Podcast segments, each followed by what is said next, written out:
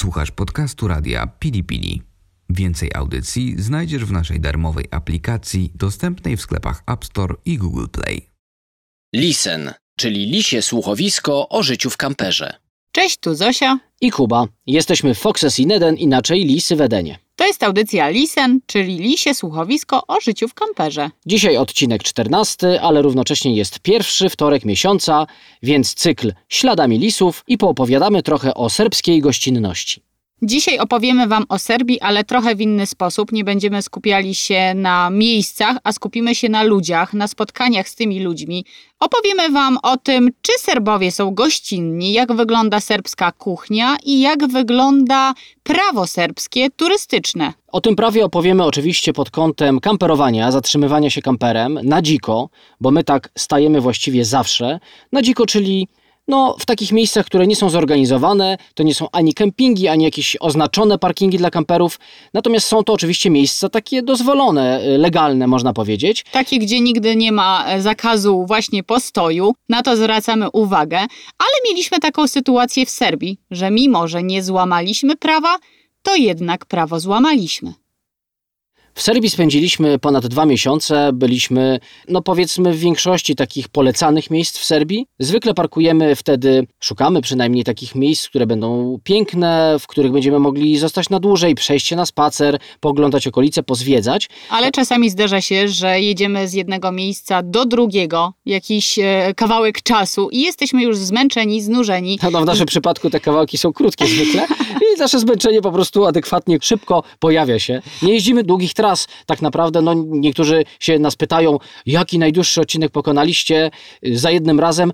U nas to są naprawdę krótkie odcinki, jeździmy spokojnie, żeby po prostu sobie przyjemnie spędzić czas. Mamy ten luksus, że mamy trochę tego czasu i to doceniamy i z tego staramy się korzystać, to prawda. Ale pewnego dnia było tak, że przemierzając właśnie z jednego miejsca do drugiego, zbliżał się zachód słońca i byliśmy już właśnie zmęczeni, chcieliśmy się gdzieś zatrzymać i znaleźliśmy takie miejsce przy cerkwi. To było takie pole, trawnik. Taki parking przy cerkwi. Wyglądał na takie miejsce, gdzie wierni stają sobie samochodami i idą po prostu na mszę. Akurat była sobota, wieczór, więc mszy tego dnia nie było, było to pole puste. Postanowiliśmy zatrzymać się tylko na 1 noc, a następnego dnia pojechać dalej. Stanęliśmy, zapadł już zmrok, i usłyszeliśmy pukanie do drzwi. Pukanie do drzwi nas nie dziwi, to akurat zdarza się dość często i najczęściej jest to policja. I trochę wtedy serce zaczyna nam szybciej bić, bo mamy takie wrażenie, że trzeba będzie się tłumaczyć. Mamy też takie wrażenie, że może to się wiązać z jakimś mandatem na przykład. Tym razem był to jednak gospodarz, który miał dom, swoje gospodarstwo obok cerkwi, i bardzo miło nas powitał, zapytał się, czy wszystko jest w porządku, bo widzi, że samochód na obcych rejestracjach, może coś się stało, może potrzebujemy jakiejś pomocy. Oczywiście nie potrzebowaliśmy, więc gospodarz miło się pożegnał i pojechał, ale za chwilkę znów wrócił. Wrócił cały obładowany podarkami, przyniósł nam rakiję, przyniósł nam domowe ciasto, domowy chleb, przyniósł nam domowe mięso. My byliśmy zszokowani, też nie ukrywam, że różnice językowe były na tyle spore, że gospodarz za dużo nie mówił do nas. Tak, bo wtedy to był jakby początek w Serbii, po jakimś czasie troszeczkę się już nauczyliśmy tego serbskiego, w takim wymiarze oczywiście, żeby się dogadać czy w sklepie, czy w takich prostych sytuacjach życiowych, natomiast wtedy... ciężko to szło, on przyjechał jeszcze z córką i z synem. Ta córka coś więcej próbowała po angielsku nawet mówić, ale tak naprawdę to wszystko były takie półsłówka. Tak czy siak, było bardzo miło, bardzo serdecznie zostaliśmy powitani. To był super wieczór pod tym kątem na pewno. I jeszcze udało nam się zrozumieć, że zostaliśmy zaproszeni na następny dzień na śniadanie i na kawę właśnie do gospodarzy, więc postanowiliśmy, że rano dopiero po śniadaniu ruszymy dalej. Kiedy wstaliśmy rano, zaczęliśmy szykować się oczywiście na te śniadanie. To wydawało się nam bardzo ciekawe, bo po raz pierwszy chyba wtedy mieliśmy taką możliwość uczestniczenia w takim serbskim śniadaniu u lokalsów. Ale znów usłyszeliśmy pukanie do drzwi. I tym razem nie był to gospodarz, tym razem to była niedziela rano. Więc pukała do naszych drzwi niedziela rano. Do drzwi zapukał pop. Pop, który za chwilę miał prowadzić mszę. Zobaczył pewnie, że na parkingu prócz standardowych, zwykłych samochodów wiernych stoi jakiś inny samochód, duży, nie na tych rejestracjach, co trzeba. Więc... Ale miło zapytał się, co tu robimy, dlaczego jesteśmy, czy może przypadkiem zostaliśmy tu na noc? wypytywał, ale wyczuliśmy już jakąś taką nutkę podejrzliwości ze strony tego duchownego. Uśmiechał się, ale tak dużo pytań zadawał. Czy tu spaliście, czy macie zamiar dalej tutaj spać? Więc my oczywiście już wyczuwając sytuację powiedzieliśmy, że nie, jak najbardziej jedziemy za chwilkę, już się wynosimy powolutku. No i pop się uśmiechnął, poszedł, a my zaczęliśmy się jakby dalej szykować. No i minęło więcej niż 15 minut. My nie zdążyliśmy jeszcze z kampera wyjść. Znów słyszymy pukanie do drzwi. Zza okien samochodu widzimy policję. Policję, którą wezwał pop. To nie jest tak, że my rzucamy tutaj bezpodstawne podejrzenia, bo później nam policjanci powiedzieli, że ich wezwał pop, więc żeby nie było, rozumiemy to poniekąd. No zaniepokoił się, że jacyś ludzie stoją mu pod kościołem, choć pod kościołami stawaliśmy już nieraz i nie było problemu, no ale tym razem był. To nie był prywatny parking, to był ogólnodostępny parking, żadnych zakazów tam nie było, mogliśmy tam stać. Nastał moment, że musieliśmy się policji wytłumaczyć, okazaliśmy swoje dokumenty, paszporty, powiedzieliśmy, jaki czas jesteśmy już w Serbii i na początku nie było w tym nic złego ani dziwnego, ale w pewnym momencie policja zapytała nas, czy dokonaliśmy meldunku po wjeździe do Serbii. My nie mieliśmy nic na sumieniu.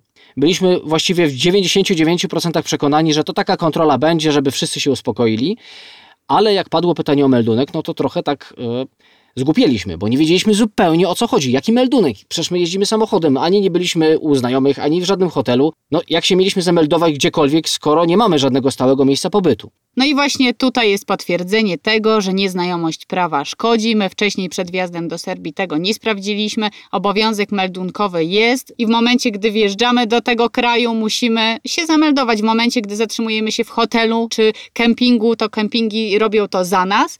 A jeżeli my podróżujemy właśnie w taki sposób, jak robimy to teraz, czyli na przykład kamperem albo odwiedzamy znajomych, to musimy dokonać takiego meldunku sami.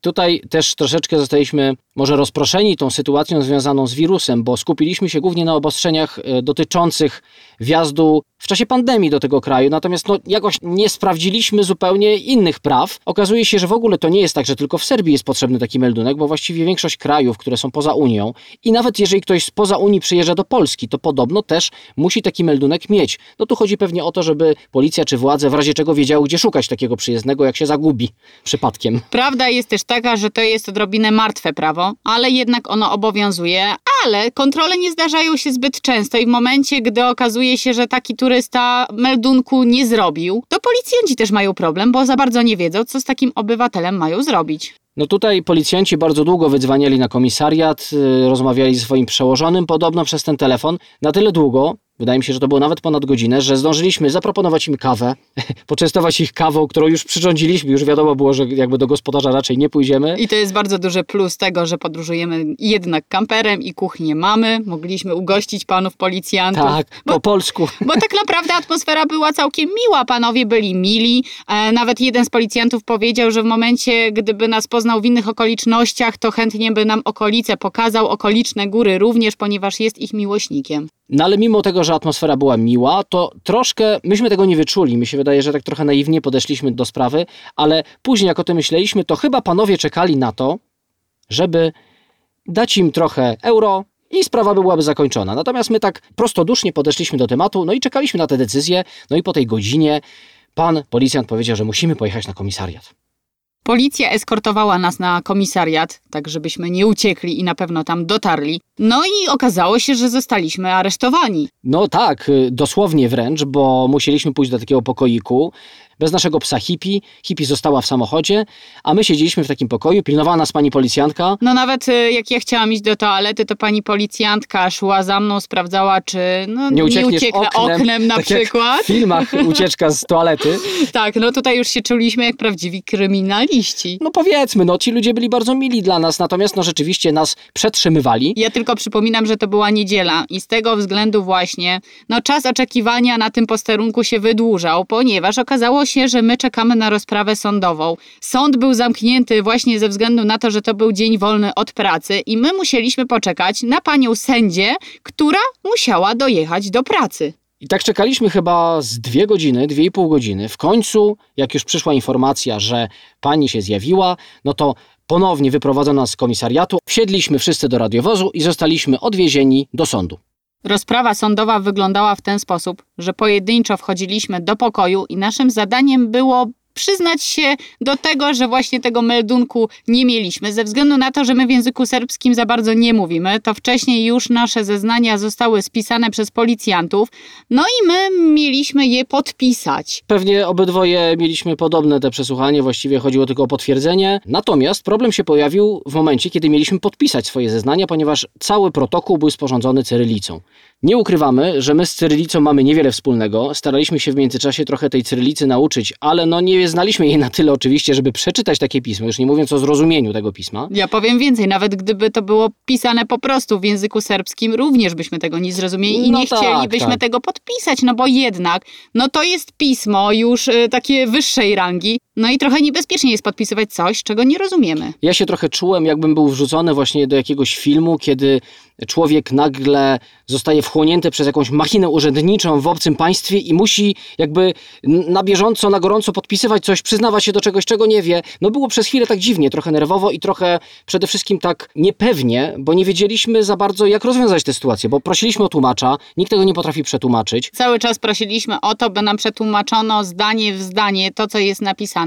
Jedyna rzecz, jaka nam się rzucała w oczy, to była kwota 50 000 euro. I nie za bardzo wiedzieliśmy, co to jest za kwota, za co jest ta kwota i czy na przykład w momencie, gdy wrócimy do Polski, nie zaczną nas ścigać. Ja nawet powiedziałem w którymś momencie, byliśmy spokojni, bo też tam się nic takiego nie działo, to znaczy po prostu było jakieś takie niezrozumienie. Pani sędzina się zaczęła wkurzać, zaczęła się 300 razy pytać, to co, nie przyznajecie się do winy, to co, nie płacicie mandatu.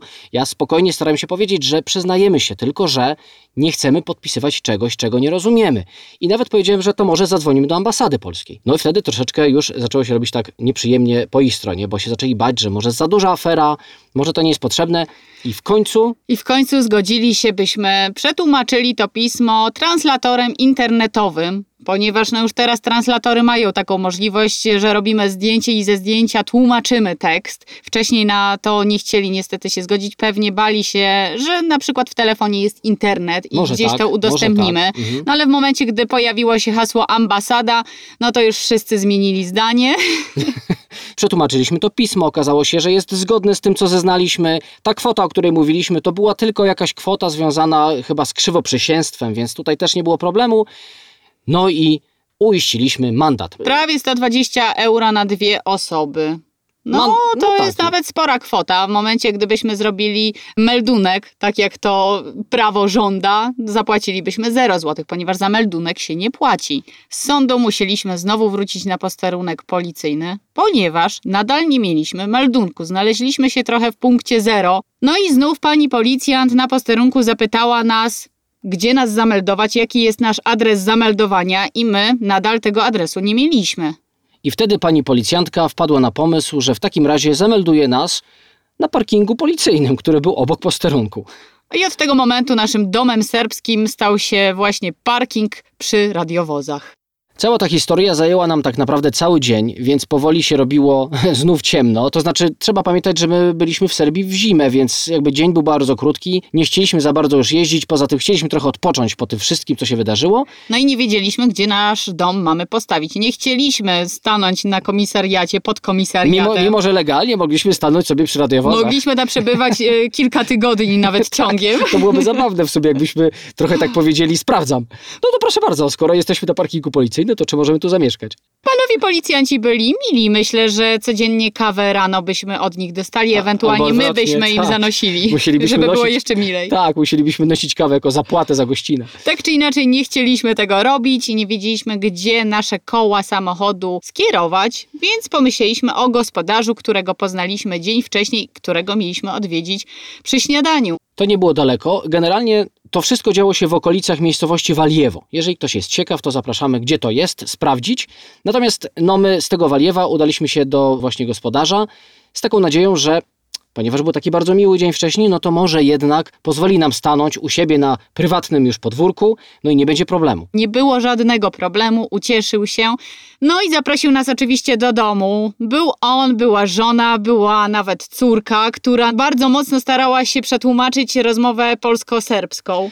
Używaliśmy oczywiście translatora internetowego, natomiast wieczór był fantastyczny, no zupełnie inny niż ten dzień. Spędziliśmy go bardzo miło na rozmowach, bardzo dużo się dowiedzieliśmy w ogóle o takich tradycjach serbskich, Serbskich. Ze względu na to, że to był już wieczór, otrzymaliśmy solidny kubek kawy. Oczywiście, a do kawy oczywiście solidną literatkę? Jak to się nazywa? Taką, kieliszek rakijczyk. Właśnie nie jeden kieliszek. Kieliszek sam w sobie był jeden, a właściwie dwa, natomiast dopełnień tych kieliszków było trochę więcej. Oczywiście domowej rakii. Tak, oczywiście domowej rakii. Śliwowicy. W Serbii tak, robi się ją najczęściej ze śliwki. To zderzenie z tą kawą też było ciekawe, bo rakija i kawa, to jakby takie trochę przeciwstawne sobie substancje w pewien sposób, bo kawa jakby bardziej pobudza, tak wyostrza, a jednak alkohol wręcz przeciwnie. Ciekawe to było. Dostaliśmy oczywiście domowe ciasto. Czym chata bogata? Naprawdę poczuliśmy się jak mile widziani goście. Wieczór przebiegł bardzo miło, a zaproszenie na śniadanie było nadal aktualne. Zaktualizowało się. Zaktualizowało się nawet. I taki był plan, że rano będziemy pomagać pani gospodyni w robieniu gibanicy. To jest taka odmiana burka, czyli bałkańskiego ciasta francuskiego nadzianego serem. Można przekładanego serem może. Tak czy inaczej mieliśmy wstać rano i zacząć te gibanice razem z panią gospodynią robić. I okazało się, że niestety zaspaliśmy. To znaczy my wstaliśmy po godzinie 8, ale jak już na warunki serbsko-gospodarskie pani powiedziała, że to jest dużo za późno i śniadanie, gibanica była już w piecu i czekała na wypieczenie się. Ja dotychczas powiem ci szczerze, nie wiem dlaczego myśmy nie ustalili godziny, o której mamy przyjść rano, bo jakoś tak wyszło, że dobra, to wstaniemy i przyjdziemy. Myślałam, że rano to jest rano, a 8 dla nas to jest mocne rano.